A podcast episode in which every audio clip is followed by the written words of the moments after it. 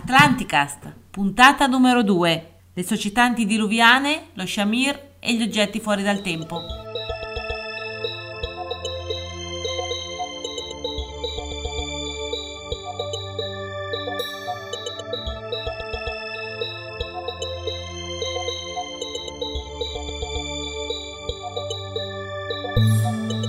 Ben ritrovati a questo podcast eh, Atlanticast.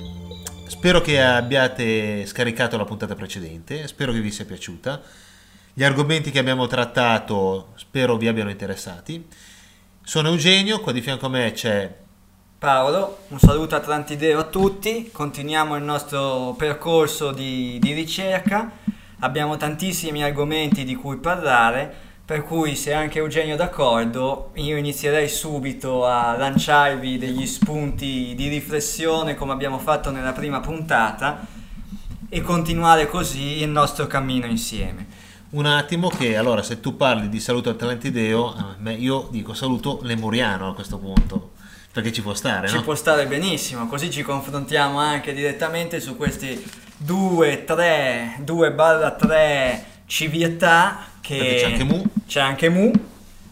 Che però io avevo sempre visto, non so per quale motivo, come eh, diciamo tempi diversi e non in un unico grande tempo. Atlantide e Lemur e Mu a livello mondiale come tre zone tre dello zone spazio della Terra- geografiche, tre civiltà Terra. diverse, tu Ma- invece cons- le consideri come tre momenti distinti nel corso della storia. Tutto è possibile perché stiamo parlando di centinaia di migliaia di anni di, di storia, appunto, di preistoria. teorica, eh? Teoricamente. Teorica, adesso nella puntata di oggi parleremo di tante cose, parleremo anche di Sì, archeologia ufficiale, diciamo, di Archeologia storia ufficiale. ufficiale. L'idea della puntata era quella di cominciare così, siccome il tema principale è sempre, sono sempre le civiltà antidiluviane e i loro collegamenti poi dal passato al presente. Quello che volevo fare oggi insieme, insieme a te e insieme a tutti i nostri ascoltatori era quella di cercare di collocare queste civiltà atlantidee, di, conto- di contestualizzarle, queste civiltà antidiluviane, Se si riesce. se si riesce, sia a livello temporale sia a livello spaziale. Oggi concentrandoci magari sulla concezione geografica, sulla concezione Perfetto. spaziale di, di dove è la collocazione di Atlantide.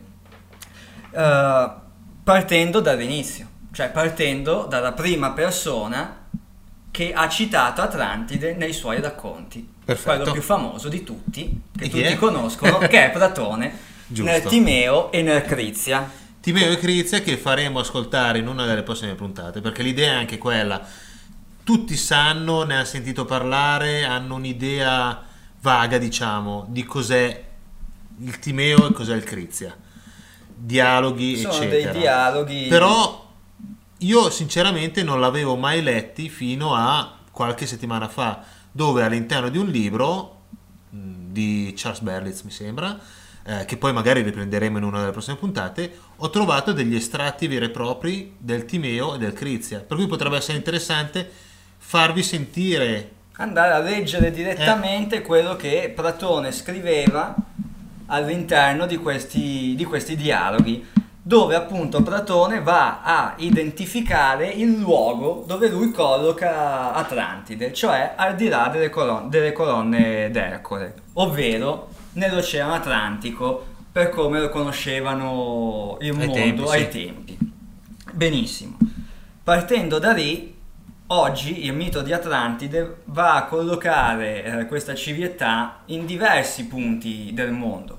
Abbiamo chi pensa che sia nelle Azzorre e tra l'altro è uscita proprio recentemente una notizia sul blog estremamente di Sabrina Pieragostini che cura una rubrica anche su, su Italia 1, una Sì, rubrica sì, ufologica collegata ehm, a studio aperto al telegiornale. Sì, lei parla più, diciamo, di ufologia moderna, di avvistamenti, di casi vari attuali. È focalizzato su quello, focalizzato sì. su quello, sì.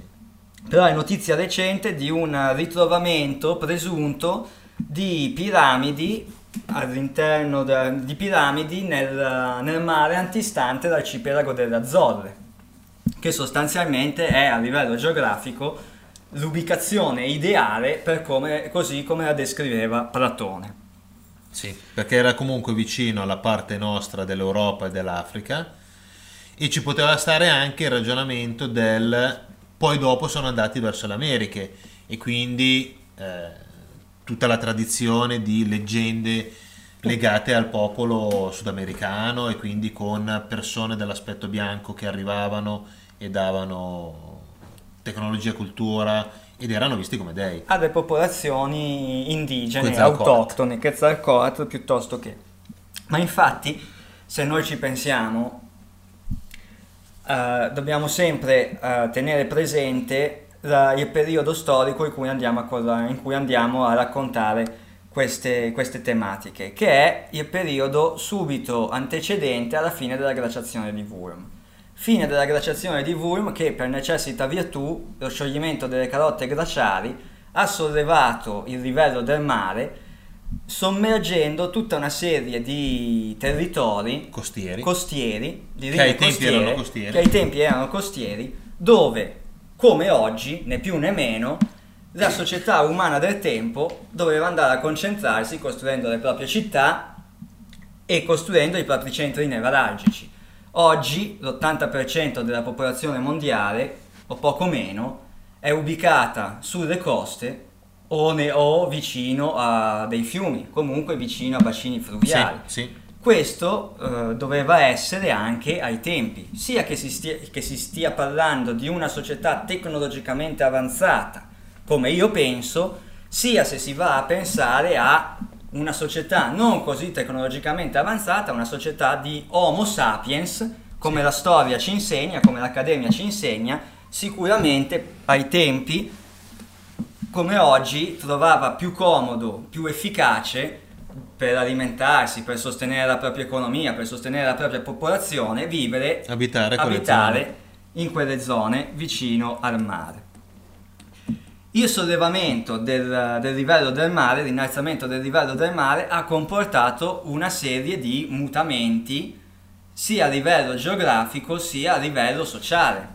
Se immaginiamo che, e questo lo sappiamo non perché ce lo inventiamo io e Eugenio, perché siamo pazzi esaltati, ma questo ce lo insegna la storia. siamo, eh, ce- però- Un po' sì. Questo ce lo insegna, ce lo spiega, ce lo illustra la scienza, la geologia. Sì.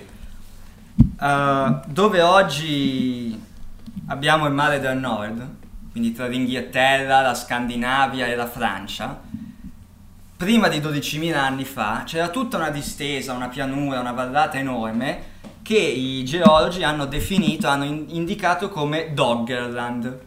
Se cercate su- sui nostri siti e anche su internet in generale Doggerland troverete molto materiale su questa ricerca fatta da geologi e archeologi che dimostra l'esistenza di terre emerse, di pianure e di vallate in tutta la zona del, del- del mare del nord.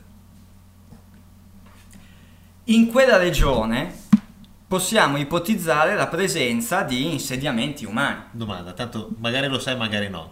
Perché Doggerland? Land? Dogger? Doggerland C'entra qualcosa con i cani? Non c'entra niente con i cani, c'entra con una... eh, il Dogger è il bacino idrografico geologico del mare Ok. del nord. Ah, ok, perfetto. Io mi vorrei ricollegare a questo fatto facendo presente ai nostri podcast ascoltatori che sul sito di Progetto Atlanticus, Sì. in alto sulla destra mi sembra, c'è una mappa che è la mappa che si trova all'interno del sito della NASA o è legato alla NASA, quindi non è un qualcosa che abbiamo fatto noi, di come era, diciamo, di come potrebbe essere la Terra con un eh, livello del mare invece di avere il livello del mare attuale più basso di un 100. centinaio di metri, sì. Doveva- è, è sostanzialmente la rappresentazione è canzone. sostanzialmente la rappresentazione di come compariva il mondo a un ipotetico osservatore a un, ipo- un ipotetico osservatore di una mappa geografica Che arrivava da un'astronave. poter vedere, Trek. esatto, poter vedere il pianeta Terra dal- dal- dal- dallo spazio 15.000 anni fa si sa- sarebbe comparso, sarebbe apparso in quella maniera. E quindi osserviamo tutta una serie di terre, di regioni che oggi non esistono più, ma che all'epoca esistevano, e guarda caso molte di queste terre sono quelle coinvolte nei vari miti, nei nelle varie leggende, ricollegate a una mitologia antica che parla di dei, che parla di battaglie, che parla di società perdute. E giusto per citarne qualcuna, abbiamo Yonaguni, famosissima, al largo del Giappone, quel compresso che gli scettici dicono essere una conformazione naturale, ma Mm. che presenta pietre squadrate e quindi presumibilmente opera dell'uomo. Abbiamo la città su di cui Dwarka, stanno comunque ancora su cui ci stanno ancora ricerche. molta ricerca. Abbiamo la città di Dwarka nel, nel golfo omonimo in India, che la leggenda, sempre il, il mito, ricollega alle guerre dei- narrate nel- nei testi sanscriti antichi.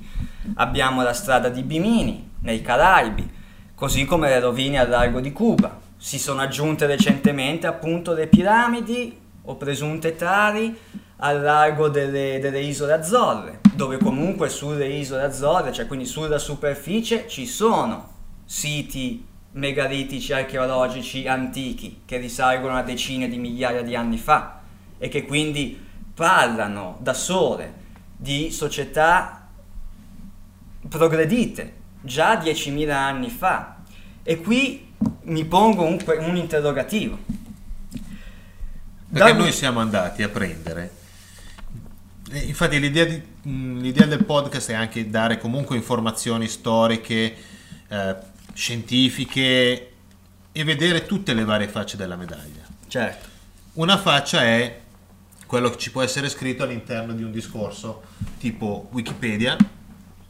Uno va a prendere Google, Wikipedia, preistoria, va a guardare quello che dice l'archeologia ufficiale e si può rendere conto di, diciamo, eh, anno dopo anno, millennio dopo millennio, di come si è sviluppata e evoluta la, la la società razza umana. umana, la società, eccetera. E proprio da Wikipedia noi possiamo andare a leggere, abbiamo qua un estratto del, del wiki, Eugenio aiutami, del Preistoria. wiki preistoria, Preistoria. del wiki preistoria, dove andiamo a osservare come la storia appunto ci descrive una situazione in cui 10.000 anni fa è finita l'ultima glaciazione, tra 11.000 e 9.000 anni fa eh, gli storici collocano la fondazione di Gerico, considerata la più antica città del mondo, alla quale io aggiungo personalmente il discorso di Gobekli Tepe, anch'esso datato 10.000 anni fa e forse, Forse- anche prima. Forse 12.000 anni fa si pensa prima del diluvio quello. Addirittura prima Sì, del diluvio. sì, sì. E allora mi pongo questo interrogativo. Se io leggo su Wikipedia, al wiki preistoria, che, 8.000 che tra 6.000 e 5.000 anni fa, anzi, anzi scusate, che da, tra 6.000 e 5.000 anni prima di Cristo nasce l'agricoltura, ma la storia ci insegna che le prime città nascono in funzione della scoperta dell'agricoltura, perché l'uomo diventa sedentario con l'agricoltura. Prima, in- essendo nomade, cacciatore e raccoglitore, per necessità virtù, era caratterizzato dal nomadismo, spostare. si doveva spostare, doveva seguire le mandrie. Sì. È con l'agricoltura e l'allevamento che nasce l'esigenza per le società umane di organizzarsi in città. Di star fermi in un certo posto, eccetera. Benissimo. E allora perché 9.000 anni fa Fanno Gerico e avrebbero dopo 3.000 costruito Gerico e dopo, solo dopo, avrebbero scoperto l'agricoltura?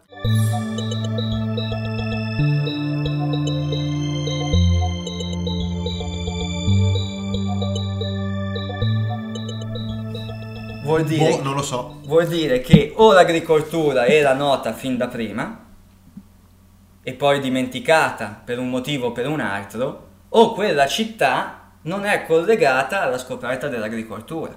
Ma non solo, mi chiedo, se la scrittura viene scoperta, inventata dall'uomo nel 3500 a.C., quindi 5.000 5500 anni fa, Più o meno da tutte le parti del mondo, eh, si pensa. più o meno da tutte, le parti de- da, da tutte le parti del mondo, più o meno contemporaneamente, così come d'altronde allevamento e agricoltura. È possibile pensare che l'uomo organizzi una società urbana senza l'ausilio di nessun documento scritto? È dura come, come idea, perché noi adesso ragioniamo dando per scontato che se uno deve ricordarsi qualcosa, in un modo o nell'altro lo mette scritto. O se deve dare determinati ordini che rimangono nel tempo, o eccetera, eccetera, eccetera. Quindi per noi la scrittura è talmente qualcosa di ovvio che non si riesce neanche quasi a ragionare sul potrebbe non esserci o non abbiamo l'esigenza di avere una scrittura o si riesce comunque a vivere senza scrivere per cui è strana come, come ragionamento Anche perché dietro la scrittura c'è anche il concetto di progettazione. Le opere che noi troviamo a Gobekli Tepe, le famose mura di Gerico e molti altri siti, tra virgolette, misteriosi, sono caratterizzati da edifici, da, da strutture complesse. Ci deve essere stato un progetto, Un disegno dietro, un dietro. disegno dietro, un qualcosa. di solito quando uno mette i disegni comunque ci scrive anche qualcosa numeri, lettere fa parte, cioè se, sai, se arrivi a disegnare... noi diamo per scontato così Sì, noi diamo per scontato così, perché in realtà dipingere, disegnare i graffiti l'uomo l'ha sempre fatto, fin quando stava nelle caverne.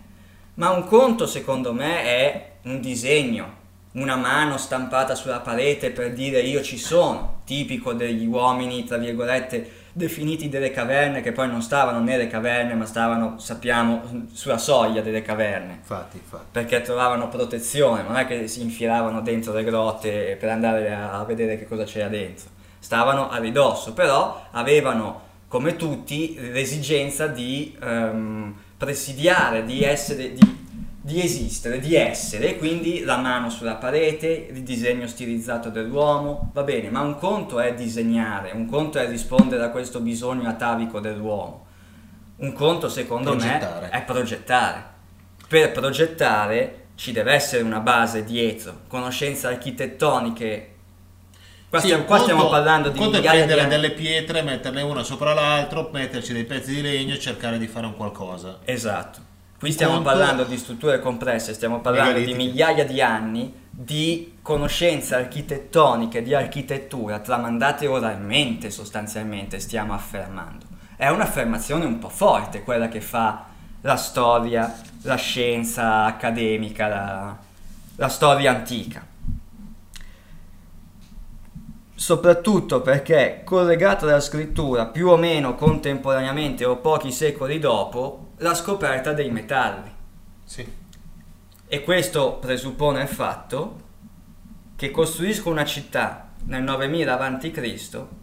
Senza avere una conoscenza. senza avere una conoscenza della metallurgia. Eh, dura. Per cui tutte quelle costruzioni sono state fatte secondo quello che leggo sul wiki preistoria di Wikipedia senza l'ausilio Sui di libri di nessuno testo, sui libri di testo, sulla storia che viene insegnata, senza sostanzialmente l'ausilio di nessuno strumento di metallo, quantomeno di metallo resistente. Quindi siamo all'età della pietra e con gli strumenti tipici dell'età della pietra questi mi costruiscono una città. Eh sì, ragionarci è un po' dura effettivamente. Però dopo noi vedremo che comunque ci sono dei reperti storici legati a metalli, a metallurgia, ma anche un'idea di elettricità, elettrochimica, elettroforesi, cose di questo genere, antecedenti a quello. Eh, ci sono tutta una serie di quelli che noi già l'altra volta se ne era parlato forse. Eh, noi chiamiamo OPART. OPART è un acronimo, lettera dopo lettera, che vuol dire out of, eh, diciamo, oggetti fuori dal tempo. E molti di questi non hanno spiegazioni, ce ne sono talmente tanti. Poi può essere che magari faremo una puntata più in là specifica su queste cose Per ciascuno di essi, per magari. ciascuno di essi o vedendoli uno per uno eh, della pila di Baghdad La pila di o- Baghdad, il meccanismo di Antichitera, piuttosto che qualsiasi tipo di ritrovamento che è stato fatto che non segue cronologicamente la storia così come ci viene descritta e insegnata. Abbiamo diversi reperti, non solo manufatti, abbiamo per esempio le impronte di Laetoli. Laetoli, stavo pensando a queste cose. Abbiamo per esempio le impronte di. Laetoli che non è proprio un- propriamente un oggetto, ma è comunque un elemento, una- un, un qualcosa di concreto, di oggettivo, di visibile che possono vedere tutti che non ci sta nella linea del tempo. Per chi non lo sapesse, le impronte di Laetoli sono una, de- de- appunto delle orme, delle impronte lasciate da degli ominidi milioni di anni fa. Ma milioni di anni fa, sempre Wikipedia, visto che ce l'ho qua, ne approfitto, me lo gli do sempre un- un'occhiata, milioni di anni fa l'evoluzione del genere Homo aveva portato solamente al discorso di... cioè al discorso, milioni di anni fa non esisteva l'Homo sapiens, esisteva l'Australopiteco, che in teoria, così non come... aveva di- la conformazione dei piedi come quella dell'uomo attuale. Esatto. Il problema è che le impronte di Laetoli, come il nostro amico, collega Paolo. Bolognesi, ha più volte evidenziato nei suoi articoli e nei suoi, nei suoi Vi scritti, faremo sentire una conferenza più in là. Perché, ah, introduco una cosa. Adesso noi facciamo, stiamo facendo il podcast, parliamo, eccetera. Però l'idea è, alla fine della puntata, far sentire un 15 minuti, 20-25 minuti di pezzi di conferenze di nostri collaboratori, amici o persone che magari col tempo conosceremo e che hanno un qualcosa di importante, di importante da dire, sentire. interessante da dire. Oppure magari capiterà che durante le puntate del podcast interverranno delle persone o faremo sentire delle ispezioni. Eh, Paolo già un po' di anni fa eh, si parlava di, diciamo, di questo.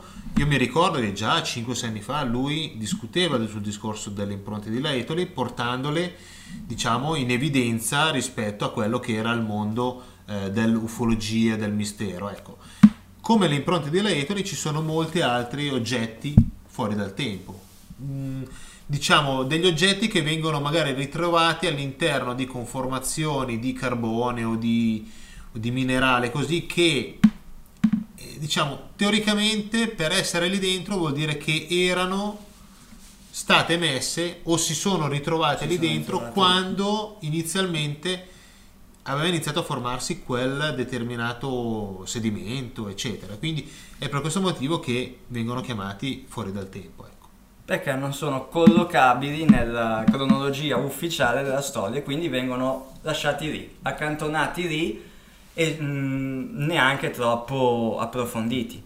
Ecco, poi tu prima parlavi eh, sia parlando delle zone eh, che sono state ritrovate a una, diciamo, una profondità di un centinaio di metri sott'acqua. Eh, sia adesso si stava parlando di altre cose, ehm, volevo introdurre brevemente, poi dopo alla fine della puntata andremo più in dettaglio. Alla fine delle prime due puntate, di queste due puntate, la numero 2 e la numero 3, faremo sentire un pezzo di un intervento interessante di un nostro amico, collaboratore, collega, amico, eh, Enrico Baccarini. Il, ehm, si può trovare su YouTube, poi metteremo anche il link al video eh, della sua conferenza. Il titolo della conferenza è eh, I Vimana e i sette saggi. Vi faremo ascoltare questo pezzo perché è interessante, è tratto da una conferenza di un po' di tempo fa, mi sembra gennaio 2012. Eh, dopo allora lui ha fatto tutta una serie di ricerche anche sul posto, è l'unica persona che io conosco che è andata a Mohenjo-Daro, tanto di cappello. Ha fatto E tanta delle- invidia tanta anche per invidia. Ha fatto tanto, era venuto l'anno scorso alla conferenza eh, convegno su Carlo Sabadin, su Carlo- in memoria di Carlo Sabadin, che adesso faremo a metà ottobre o che è stato fatto a metà del 13 ottobre. Eh, e ehm, appunto l'an- l'anno scorso lui aveva portato un documentario su Vimana, India, eccetera, e quindi dal 2012, dal gennaio 2012 adesso ne è passata di strada, lui ha fatto altre ricerche, eccetera. Vi faremo sentire questi due pezzi, la conferenza, e poi dopo ci sarà un'intervista con lui dove puntualizzerà certe cose, dove darà degli aggiornamenti, eccetera, eccetera. Ecco, questo qua è un po' il, il succo del discorso rispetto a quello che vi faremo sentire dopo. rispetto a- alle sorprese, alle tante sorprese che ci saranno in questo podcast. Eh, tutto questo discorso per arrivare a, a dire che, che cos'è Atlantide, cioè dov'era Atlantide, perché abbiamo detto che c'è chi lo colloca, chi ipotizza la città di Atlantide nelle Azzorre, chi la collocano in Sud America, chi, la pensa che sia proprio una leggenda nel Mediterraneo, chi pensa che sia solo una leggenda e basta. Io vado a ipotizzare una cosa quando parlo di Atlantide. Io ipotizzo la presenza in un tempo antidiluviano di una serie di diverse società eterogenee, tutte accomunate da alcune caratteristiche comuni. Un po' come oggi, che queste caratteristiche comuni che sono conoscenze scientifiche, conoscenze tecnologiche, conoscenze architettoniche, le similitudini che vediamo nella manipolazione della pietra, sia a Yonaguni, sia a Pumapunku, sia a Gobekli Tepe, sembrano essere fatte tutte dalla stessa mano. Mano Laddove- che aveva in mano quella cosa che noi l'altra volta avevamo iniziato a ragionare. Esatto, che spero che E voi abbiate buttato lì. cercato, perché avevamo buttato lì l'idea di farvi cercare lo Shamil, nella speranza che qualcuno di voi ascolta podcast ascoltatori avesse iniziato a incuriosirsi in merito a questo. Eugenio sta parlando dello Shamil, del dito degli dei. Che cos'è? Che cos'è lo Shamir? Lo Shamir, che sostanzialmente non è nient'altro che un Che oggetto... ho lasciato a casa, volevo portarlo stasera qua. E il mio si è scaricato vedere. perché ce l'avevo, ce l'ho nel mobile ma si è scaricato per cui non funziona. No, a parte gli scherzi, che cos'è lo Shamir? È sostanzialmente un oggetto fuori dal tempo, anche se purtroppo non abbiamo l'elemento, l'elemento concreto. Non lo possiamo osservare né toccare con mano, ma è un oggetto misterioso, leggendario, con il quale questi antichi dei, descritti, ma anche nella Bibbia si parla dello Shamir. Lo Shamir viene citato in diversi midrash ebraici all'interno del, del Talmud, dai- dei racconti talmudici, ed è sostanzialmente uno strumento, Dicesi Shamir, uno strumento dicesi Shamir, uno strumento in grado di tagliare la pietra. perfetto, un raggio laser. Un raggio laser. Uno strumento in grado di tagliare la pietra. Uno strumento in grado di tagliare la pietra che, bada bene, era custodito ai tempi di Re Salomone da del- de- degli angeli, de- delle creature angeliche o comunque appartenenti alla sfera divina Ok. che vivevano al di là del grande mare alle pendici di una catena montuosa.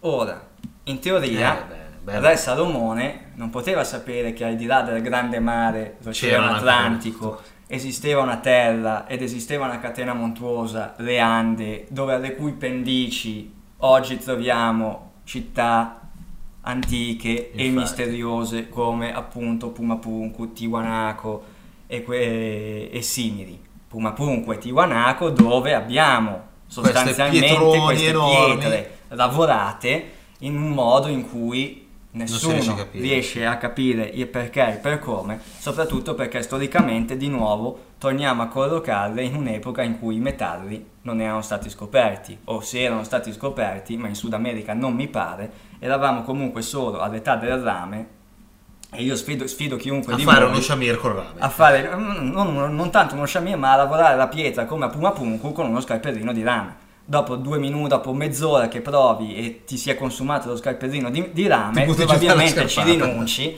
e, e ti dedichi a fare altro. Ma non solo la cosa interessante e molto significativa secondo me è che in questi racconti talmudici lo shamir veniva descritto anche come uno strumento utile a creare dei forellini nel terreno, dei forellini, dei fori nel terreno, di modo da rimboscare, cioè piantare gli alberi e creare una foresta. Mm.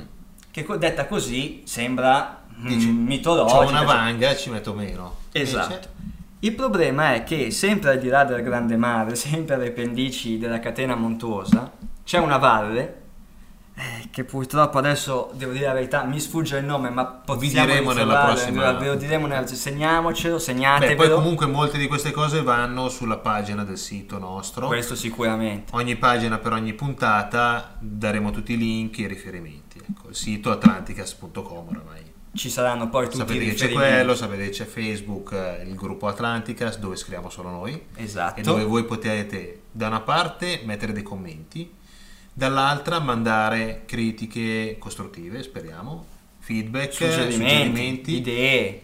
Se voi siete ricercatori come noi o magari anche molto meglio di noi, avete fatto delle conferenze, avete dei file MP3, volete farci volete- sentire, ben venga, avete fatto dei libri, ben venga. No, sono tutte eh, conoscenze che possono essere utili da mettere in comune per eh, sono tutti quei pezzi del puzzle che abbiamo detto che vogliamo volta, andare a comporre, che vogliamo, che vogliamo andare a comporre anche insieme a voi, anche grazie al vostro aiuto. Appunto, se siete ricercatori, anzi vi invito a, a- a condividere con, vo- con noi le vostre ricerche, E ma magari non anche solo, proporre- potreste proporre direttamente degli argomenti che poi si possono concretizzare in E una puntata sì. E perché no, in quella puntata potreste partecipare direttamente anche voi.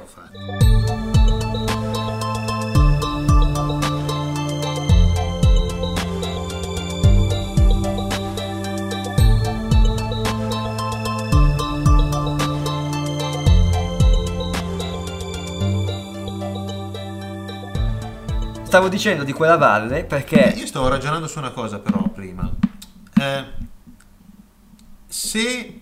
eh, adesso però è un dubbio, un dubbio. E proviamo Perché a se si parla di catena montuosa al di là del mare, a me la prima cosa che mi è venuta in mente è, bene, catena montuosa in un'isola in mezzo tra teorica, Atlantide teorico, tra appunto la zona dell'Europa e Africa e la zona delle Ande. E ci torniamo E al, quindi- ci ricolleghiamo al nostro arcipelago delle Azzorre con cui avevamo aperto la puntata con quella notizia. Per cui lo uscita. Shamir potrebbe essere lì. Lo Shamir potrebbe essere lì Direi di prendere una nave e andare a esplorare le Azzorre. sottomarino e andare subito in quella zona. Ovviamente se c'è qualcuno che ci dà, un, ci dà una mano da questo punto di vista, bene. Eh, magari qualcuno che, ci, pre- qualcuno che ci presta un sottomarino dovremmo trovare.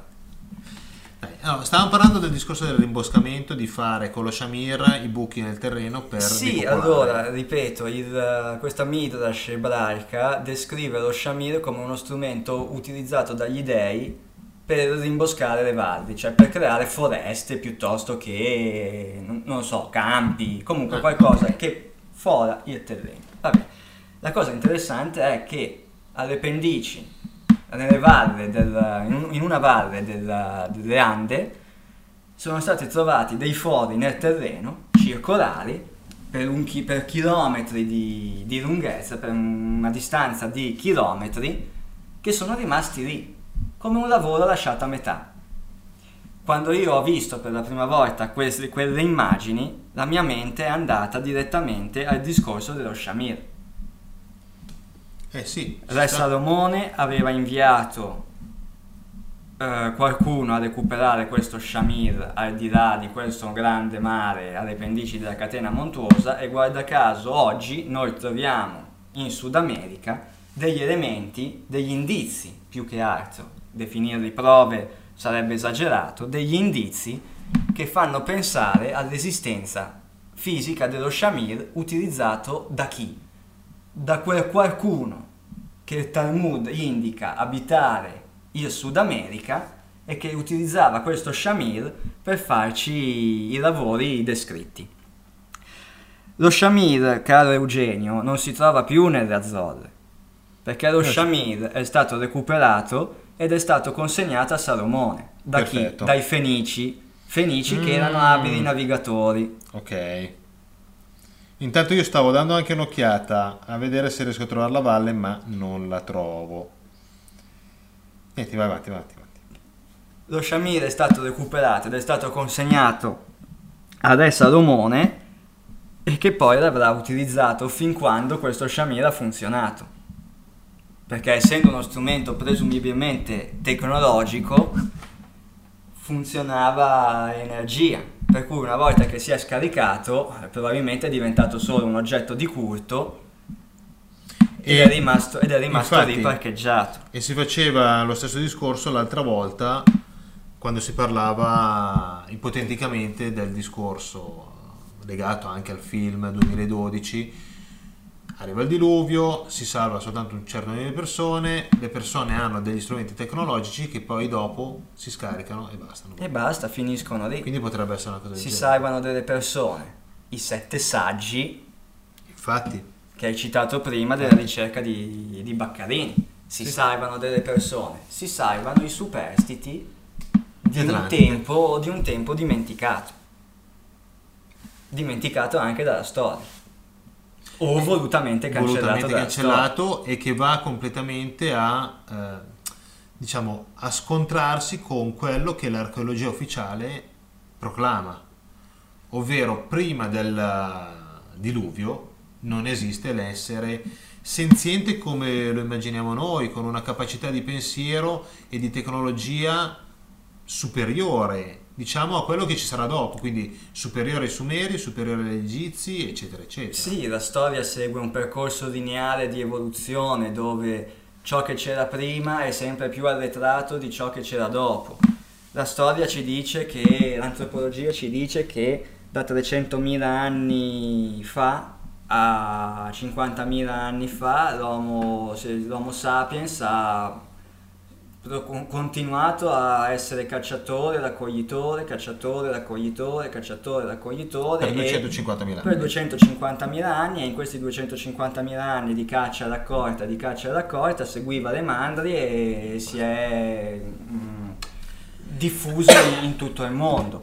E anche nella diffusione in tutto il mondo della specie Homo sapiens ci sono diverse particolarità e diversi interrogativi rimasti aperti che la storia non riesce Diversi a... dubbi. diversi dubbi che la, che la scienza non riesce del tutto a spiegare.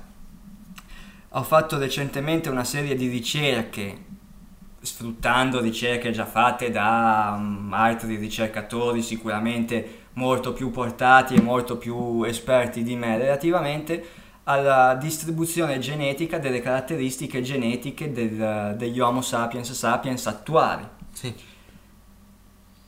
La- l'idea di fondo dell'antropologia è che tutto il genere umano ha origine dalla Eva mitocondriale e dall'Adamo mitocondriale, che non sono gli Adamo ed Eva della Bibbia, Bibbia, che no, stavano però- nel giardino dell'Eden, però è sostanzialmente il nostro antenato, an- il nostro Primo. antenato comune più antico, da dove tutto l'albero del DNA, tutto l'albero genetico si è poi Dipanato. dipanato nei 7 miliardi di individui che siamo oggi. Nel corso di questo grande viaggio del, del genere Homo, che non nego esserci stato, sicuramente c'è stato, sicuramente sono usciti dall'Africa e si sono diffusi in tutto il mondo. Ma c'è, c'è una particolarità rappresentata dall'aprogruppo X.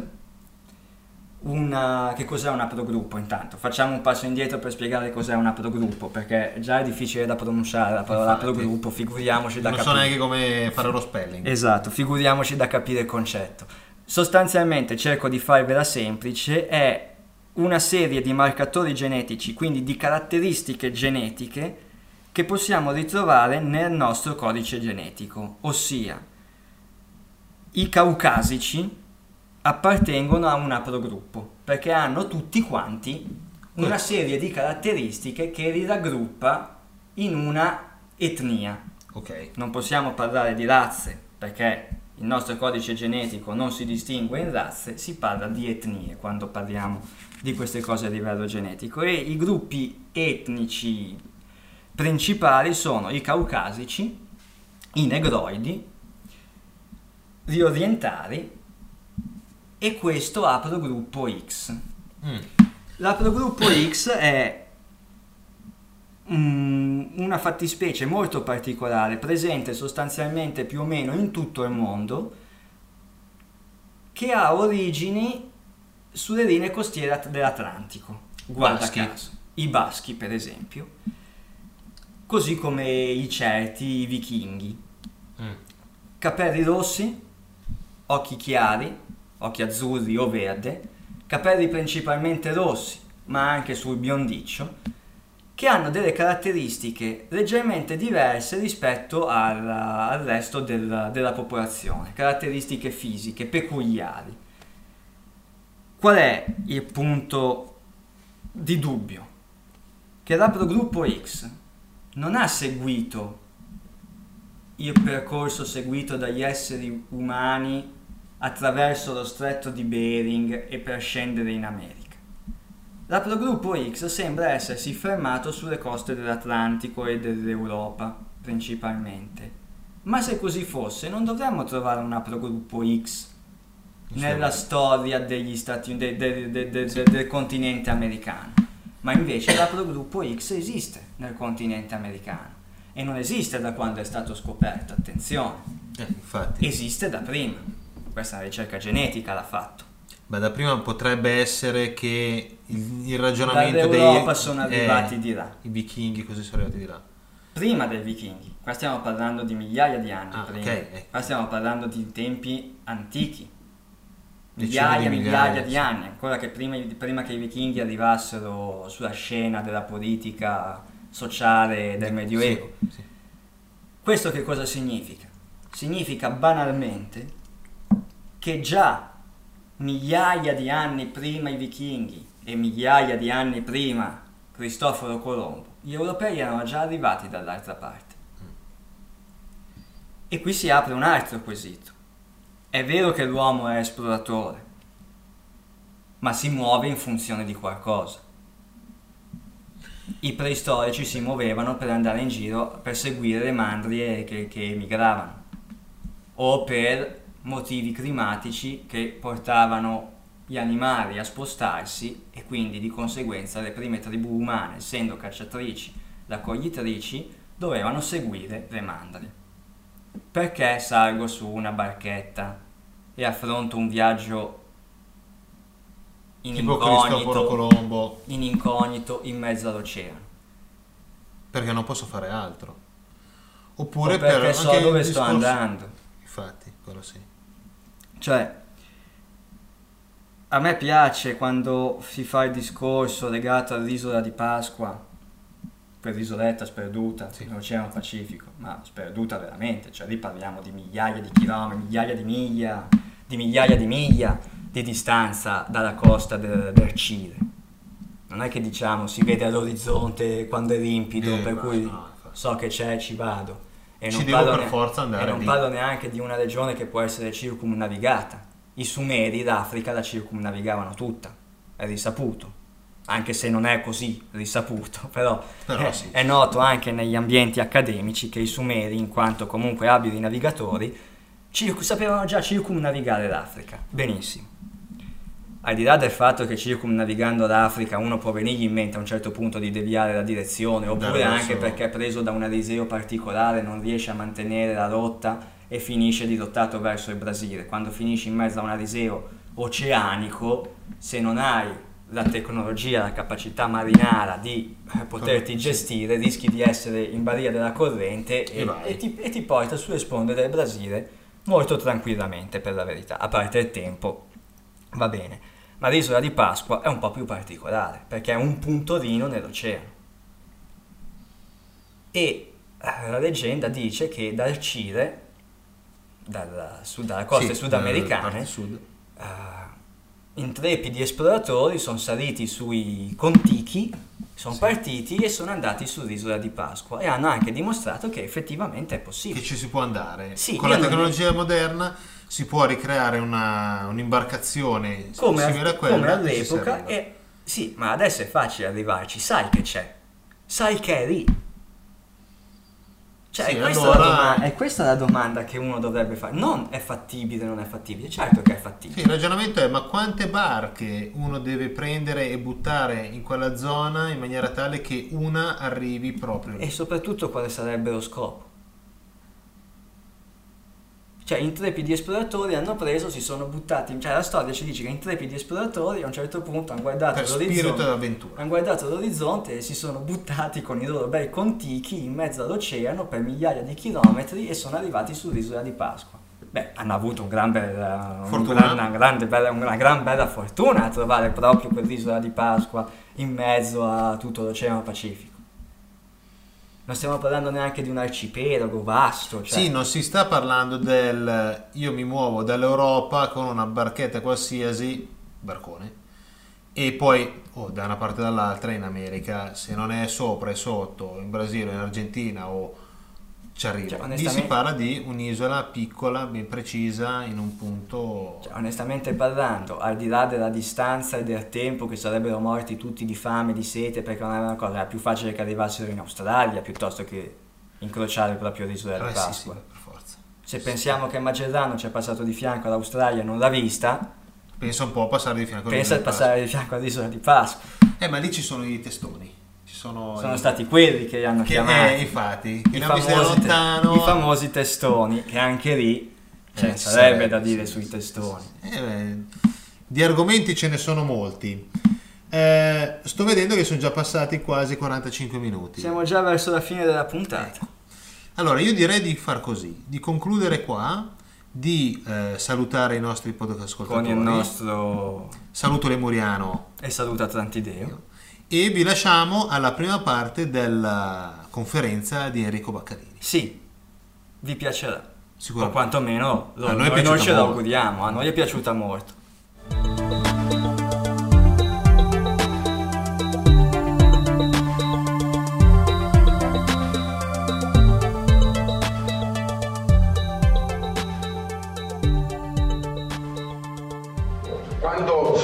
Invitato per questo convegno eh, ho cercato di pensare un argomento ovviamente che ricadesse nei miei interessi e nelle ricerche che facevo che eh, non fosse direttamente coinvolto con la questione Nibiru ma l'affrontasse da un punto di vista eh, più terrestre per tanti motivi che sono anche stati ricordati oggi. Uno tra tanti quello che sempre siamo con gli occhi al cielo per cercare segnali e vedere quello che c'è nel cielo, che può passare nel cielo, ma come è stato detto anche stamani, eh, molto spesso ci scordiamo che tante cose sono già tra noi, eh, tante persone, anzi loro stessi sicuramente sono già tra noi. E eh, se guardiamo invece a quello che è il nostro passato, come ricordava per esempio eh, Mauro Biglino stamani mattina, ci accorgiamo come eh, siano state lasciate nel tempo, nei secoli, nei millenni, tantissime testimonianze di una presenza eh, estremamente intelligente, una presenza che nei millenni appunto ci ha eh, sicuramente instradato, ci ha molto probabilmente anche aiutato, in certi casi forse modificato, eh, sempre lasciandoci un margine di libero arbitrio e eh, le scelte eh, che sono state poi le scelte della storia dell'umanità. E tra eh, tanti- le tante questioni, tra i tanti argomenti che eh, appunto affondano eh, il passato più remoto e che eh, si riferiscono appunto a una presenza aliena extraterrestre, quindi a eh, esseri, eh, più esseri, probabilmente anche più razze, eh, molto molto probabilmente che hanno visitato nel corso del tempo il nostro pianeta, ci rendiamo conto che esistono eh, degli elementi tangibili, per quanto vengano disdegnati, per quanto vengano anche relegati molte volte ad un angolo, per- perché sono molte volte eh, troppo scottanti forse, ci rendiamo conto studiando il passato che eh, qualche cosa emerge, qualche cosa è presente. Ci sono zone del nostro pianeta, tipo l'India, che ovviamente è eh, ammanzata da un fascino, da un mistero, ehm, che sono note per certi aspetti, ma non sono note per quelle che sono le tradizioni e che poi sono diventate anche religiosità per loro, più pure, più antiche. E l'India, come tanti paesi in tutto il mondo, ci testimoniano la presenza di eh, antichi visitatori, ci testimoniano conoscenze che noi oggi definiremo fuori dal tempo, ma soprattutto ci testimoniano la presenza di eh, saggi, normalmente appunto come il titolo della relazione che vi presento, sette saggi che eh, instradarono, che civilizzarono il popolo indiano eh, in tempi antichissimi, si parla all'incirca, mh, per quello che dicono gli stessi testi, di un periodo che va eh, verso il 7000 a.C., ma molto più probabilmente si deve andare ancora più indietro. L'India, come vi dicevo, è un paese che conosciamo sotto gli aspetti che l'Occidente ha voluto conoscere, per cui dal, dal misticismo, eh, dalla meditazione, dalla religiosità. Eh, ovviamente è impossibile parlare dell'India eh, in questo contesto anche perché l'argomento in quanto tale esula da, da eh, da quello che sarebbe una trattazione ampia su questo paese. C'è da dire però che se noi prendiamo i testi sacri eh, dell'India, eh, soprattutto il Rig Veda, ma non solo, ci rendiamo conto come al suo interno sia custodito non solo un patrimonio spirituale e religioso, quindi in grado di far evolvere l'uomo eh, verso un piano superiore, ma si è inserito all'interno anche un piano più materiale, più tecnico potremmo dire, o quasi forse scientifico. Questo perché nei Rig Veda, che sono veramente immensi come, come grandezza eh, e come contenuti, eh, sono stati eh, codificati ovviamente per un linguaggio che fosse capibile solo ai bramini, quindi la casta sacerdotale più elevata, eh, ma sono state codificate delle conoscenze realmente incredibili che solo da eh, qualche decina d'anni sono state eh, riscoperte e vengono eh, diciamo, presentate a un pubblico occidentale. Sono tante, posso dirvi per esempio che eh, già nell'antica India si parlava di elettricità e si spiegava ancora prima delle pile di Baghdad e si spiegava come re- realizzare dei, delle piccole pile che servivano per determinati usi. Si conosceva l'uso del ferro quando ancora tante altre popolazioni erano in quello che viene chiamato il periodo del rame. Se voi per esempio andate eh, a Delhi trovate il famoso pilastro di ferro che non è niente di anomalo. La cosa anomala è che si colloca in un periodo temporale in cui il ferro ehm, non era noto o se era noto era a un livello estremamente rudimentale come lavorazione. Il fatto estremamente interessante della colonna di Delhi è che eh, con quasi mille anni di storia c'è solo una piccola patina d'ossidazione eh, al suo esterno che non ha fatto corrodere questa colonna che è circa 15 metri, per cui è estremamente eh, alta. Il mistero in questo caso per esempio è la lavorazione del metallo. Se voi andate a Konark, che è un tempio abbastanza famoso eh, in India, anzitutto il tempio ha una forma molto particolare, e lo vedremo fra poco, perché ha la forma di un vimana, cioè di un velivolo che secondo le antiche tradizioni indiane eh, era in grado di volare. Se voi prendete per esempio il Mahabharata e il Ramayana, che sono i due testi epici, quindi raccontano delle storie di divinità indù, trovate molto spesso citati questi carri volanti eh, definiti appunto Vimana, che è una traduzione abbastanza veloce, potrebbe ehm, appunto tradurceli come oggetti volanti abitati o oggetti che, che volano con però sottinteso che c'è qualcuno all'interno. Vi dicevo del tempio di Konark che è un enorme vimana costruito sulla, sulla sua, eh, specularmente, come lo sono, eh, come sono vimana anche tutti i templi indù. Eh, I templi indù vengono costruiti nella storia di questo paese in epoca molto tarda e tutti hanno una forma, se ce l'avete presente, abbastanza piramidale. Eh, quella è, alcuni testi antichi, molto antichi, ci dicono che quella forma particolare, a forma di piramide, era perché gli architetti umani volevano, volevano emulare i carri degli dei che volavano sopra le loro teste. E infatti se andate anche su internet e vedete come si chiama la punta dei templi indiani, si chiama proprio Vimana, perché è il punto che si avvicina di più al cielo. Quindi vedete come esistano eh, nel nostro passato, in questo paese nello specifico, delle tradizioni, eh, soprattutto anche delle conoscenze che vengono dette fuori dal tempo, ma che invece e probabilmente sono conoscenze che sono state portate da qualcun altro. Eh, per chiudere, eh, tra le tante cose che si potrebbero dire, eh, considerate che sempre a Konark c'era un, un idolo di eh, ferro che fino al 1600, ed è documentato, eh, levitava. Levitava perché era stato studiato un sistema attraverso la magnetite, quindi un minerale naturale magnetico, appunto, per cui questo idolo levitava in aria, quindi sembrava che una divinità lo, lo tenesse sospeso. Fu tolto e distrutto semplicemente perché i navigatori portoghesi quando si avvicinavano alle coste le loro bussole puntavano verso questo tempio, quindi le navi si andavano a arenare.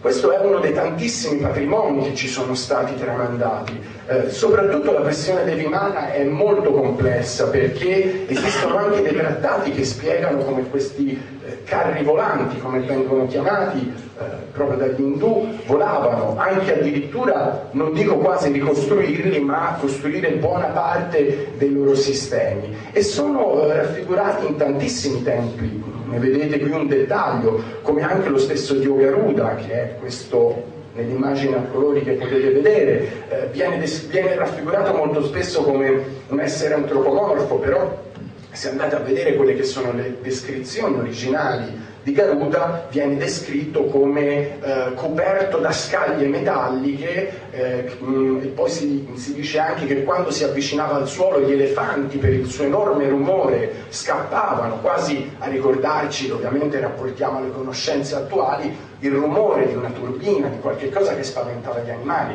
Non sappiamo, sicuramente era un, un, oggetto, un oggetto che volava e non si tratta di tradizioni, miti o leggende, perché eh, la documentazione e anche le stesse tradizioni indiane sono estremamente approfondite, sono estremamente volute. Mm, ci sono poi delle tradizioni che esulano e che vanno molto oltre, ci presentano un livello tecnologico di questo popolo di cui stiamo parlando ora eh, fuori da qualsiasi logica. Una tradizione racconta per esempio che in tempi antichissimi il dio Shiva fosse eh, venuto sulla terra all'interno o per mezzo di un, di un suo carro volante estremamente luminoso e fosse atterrato, mi viene questo termine, fosse disceso eh, sul monte Kailash. Il monte Kailash, vedete dalla mappa lassù in alto a sinistra, è, si trova? Nel piccolo Tibet, nella Ladakh, nel, nell'India del nord. Ed è curioso, per esempio, che questa zona venga chiamata Devapani dagli indiani nel dialetto locale, che vuol dire la terra degli dei, perché parallelamente ci sono tantissime tradizioni che parlano in tempi remoti di eh, dei che attraverso eh, i loro velivoli, molto spesso carri volanti luminosissimi, atterravano in questa zona entriamo nel vivo, Shiva è chiamato l'Adi cioè il primo yogi, il primo maestro yoga della storia umana, ehm, si, eh, si, nasconde, va in una caverna del monte Kailash e vi rimane per circa un millennio, meditando e soprattutto eh, diciamo, affinando quello che era la tecnica yoga che lui conosceva. A un certo momento lui si rende conto che deve trasmettere questa conoscenza e chiama sette uomini, sette sapienti del tempo, e per tempo si intende all'incirca, le tradizioni ci dicono il 7000-8000 a.C., chiama sette uomini, Saptarishi, sette saggi indiani, e oltre a insegnargli lo yoga, eh, gli insegna quella che era la sua conoscenza, che era la medicina, ehm, che era l'erboristeria, che poi vanno a finire per esempio nel, nell'Ayurveda, gli insegna quelli che erano i rituali da dover compiere e come compierli, ma gli insegna anche una controparte più tecnologica, eh, la storia eh, del cosmo, di come si è evoluto il cosmo. E oggi abbiamo questi testi e eh, per quanto praticamente ignoti, se rapportati con le conoscenze della fisica attuale, ci dicono e ci danno delle informazioni sconcertanti. Uno tra questi per esempio è l'Ansubodini, che è un testo eh, introvabile veramente, ma eh, che è stato trovato comunque, eh, io dopo tanti anni sono riuscito per esempio a trovarlo proprio, proprio, tramite un contatto in India e la cosa veramente affascinante è che è stato tradotto dal sanscrito ehm, da un sanskritista con l'avallo, con scusatemi, l'aiuto di un fisico, un fisico delle particelle. Quello che ne viene fuori è qualcosa di eccezionale perché in questo testo si parla dell'origine dell'universo. Eh, I tempi indiani, come sapete, unici nella storia della Terra, sono estremamente eh, ampi. Si parla già nell'antichità di miliardi di anni, erano misure inconcepibili per tanti altri popoli in tutto il mondo. Nell'Ansubodini si dice che il cosmo ha 8 miliardi di anni, si racconta come si sono eh, create le galassie, come si sono creati i pianeti,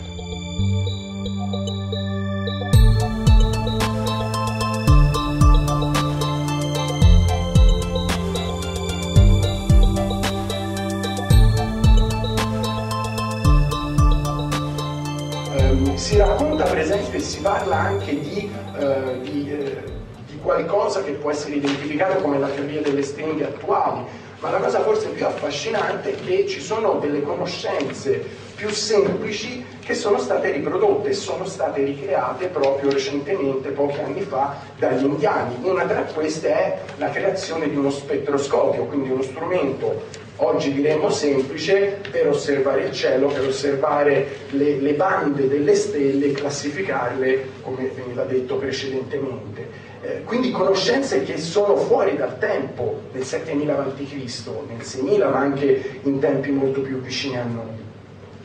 Cosa succede? Questi Saptarishi questa è eh, sul monte Kalash, nella parte bassa, la, eh, la, loro grotta, quella dove si dice che dopo aver ricevuto gli insegnamenti di Shiva si ritirarono per alcuni anni per meditarli e quindi per farli propri, quasi metabolizzarli. Eh, I Saptarishi, la loro missione è quella di eh, per quanto vi dice Shiva, di andare in tutto il mondo e di eh, colonizzare, ma soprattutto civilizzare i popoli che avessero incontrato. Ed è curioso che, eh, salto un attimo in fondo, ed è curioso proprio che succeda questo, c'è un mito dei sette saggi, come vedremo fra poco, e lo troviamo in tanti popoli di tutto il mondo, ma ci sono delle conoscenze di popoli vicini come gli Sumeri, gli Accadici, vedete che l'India è molto vicina a quella che era l'antica Persia, ma anche agli egiziani.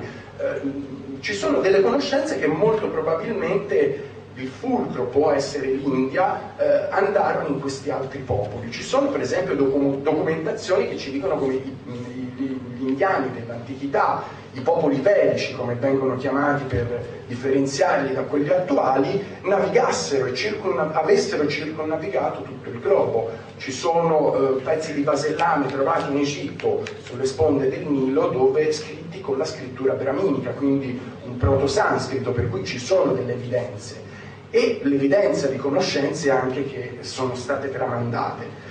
Come vi dicevo, l'India è il paese dei misteri, ne parlavamo prima, ci sono eh, strutture, eh, ci sono eh, descrizioni leggendarie, mitologiche, che sfuggono a qualsiasi comprensione se non le collochiamo all'interno di un contesto come stiamo facendo oggi, per cui un contesto più tecnologico, un contesto anche che chiama in causa eh, visitatori dallo spazio.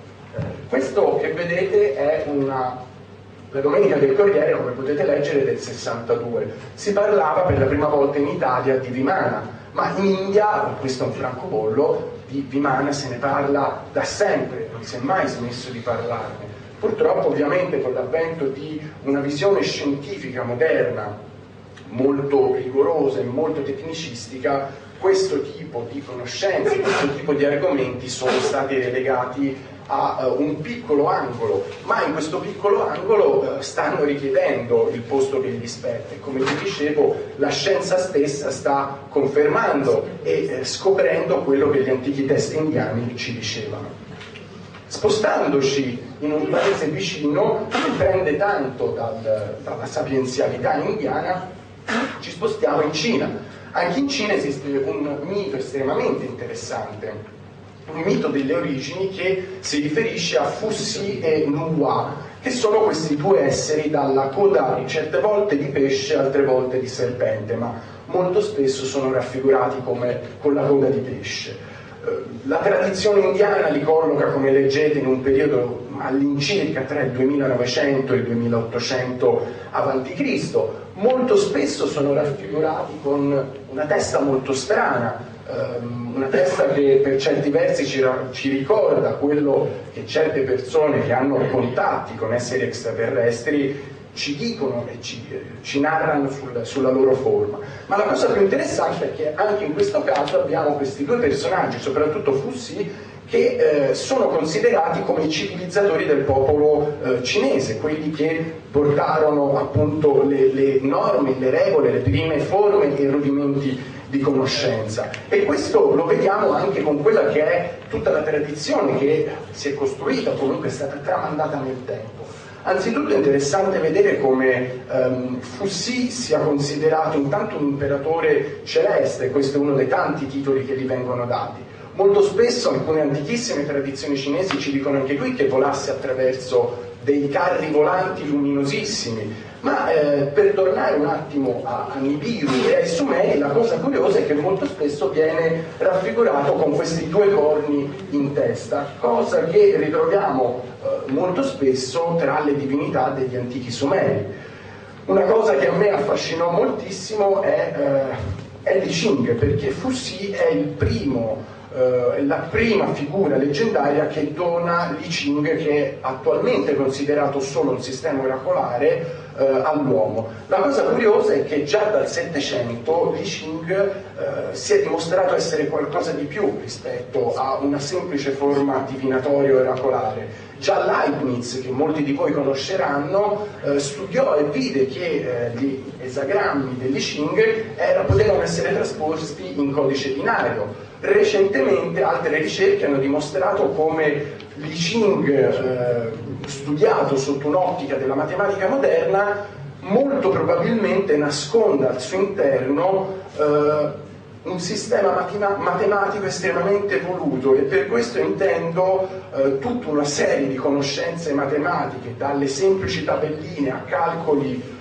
di eh, differenziali e matrici di altissimo livello però sono studi estremamente recenti per cui è ancora in corso d'opera. La cosa interessante è che questo sistema oracolare viene attribuito a questo essere leggendario, che molto probabilmente leggendario non fu e che molto probabilmente è stato realmente un civilizzatore dei popoli cinesi. Questo è esteso a tutto il concetto di cui parleremo, è esteso a tutto il nostro pianeta per vedere come sicuramente qualcuno da fuori, proveniente da un altro pianeta, sia venuto qui da noi e abbia cercato non di darci delle lezioni o di darci la strada, ma di instradarci, di darci i rudimenti per poterci evolvere. Poi sarebbe toccato a noi scegliere come e, e in che modo. Ovviamente ad oggi la dimostrazione insomma, di tante guerre che ci sono state mi sembra ci possa far dire che questi insegnamenti sono andati un po' dispersi.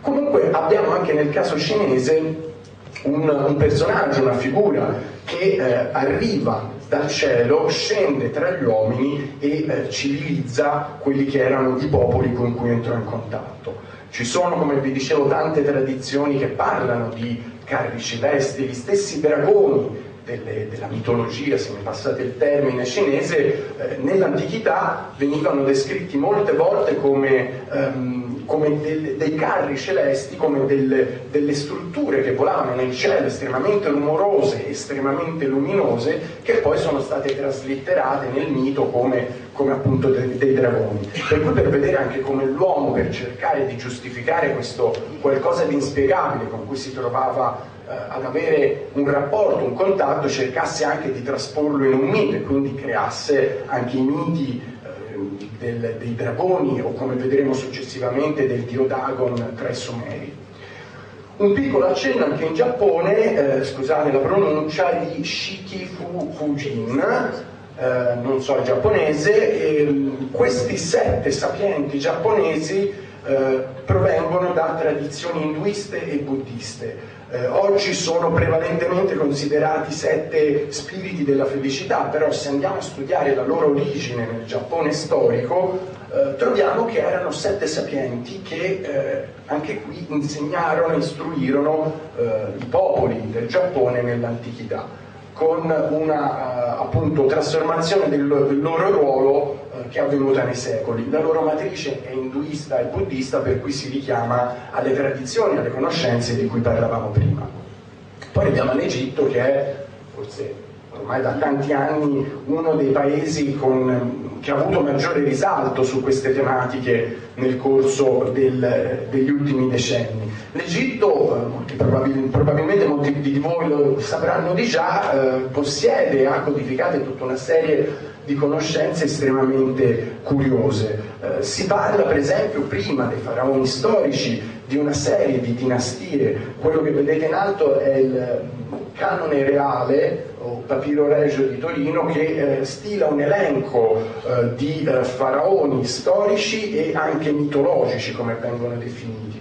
La cosa curiosa è che tra i faraoni mitologici c'è un livello di dettaglio su chi furono, quando vissero, quanto regnarono estremamente interessante. I primi tra questi sono eh, in Eteru, eh, esseri che eh, nella, nella, cosmogonia eh, egiziana e nella religiosità egiziana vissero in quello che veniva chiamato lo Zeptepi, cioè un periodo sacro, una sorta di età dell'oro eh, precedente la prima dinastia egiziana. Ehm, appunto in Egitto. Secondo il canone di Torino, questi esseri divini venuti sulla terra avrebbero regnato sul nostro pianeta per circa 19.580 anni, quindi anche un calcolo estremamente preciso, questo non lo dico io, lo dice un papiro che è conservato a Torino e che è liberamente studiabile e eh, analizzabile. Eh, ovviamente è stato inserito all'interno di un contesto mitologico, ma eh, l'Egitto eh, ci ha lasciato tante testimonianze, forse più dell'Inde in certi casi, le grandi piramidi, come furono costruite, chi le costruì, ci sono delle spiegazioni, ma tutt'oggi comunque non riusciamo né saremo in grado di ricostruirle. Sono interessanti anche i miti, qui non si parla di sette saggi, si parla di un pantheon molto più ampio e eh, articolato forse di, di esseri che venuti, che sono venuti sul nostro pianeta. Cosa interessante, in Eteru questi esseri divini, queste divinità si accoppiano, come possiamo leggere eh, anche nella Bibbia, con gli Elohim, si accoppiano con gli umani e danno origine a una razza semidivina chiamata Shem Suhor, cioè i seguaci di Horus. A loro volta questi seguaci di Horus regnano sul, sulle terre d'Egitto per circa eh, 13.420 anni fino, come leggete, al 3100 a.C., quando inizia, eh, diciamo, iniziano a, crea- a, crearsi la prima vera dinastia egiziana, gli inserti musicali che avete ascoltato in questa puntata di Atlanticast sono tratti dalla canzone Poseidon, realizzata da Ruby Seb, appartenenti all'omonimo album Poseidon.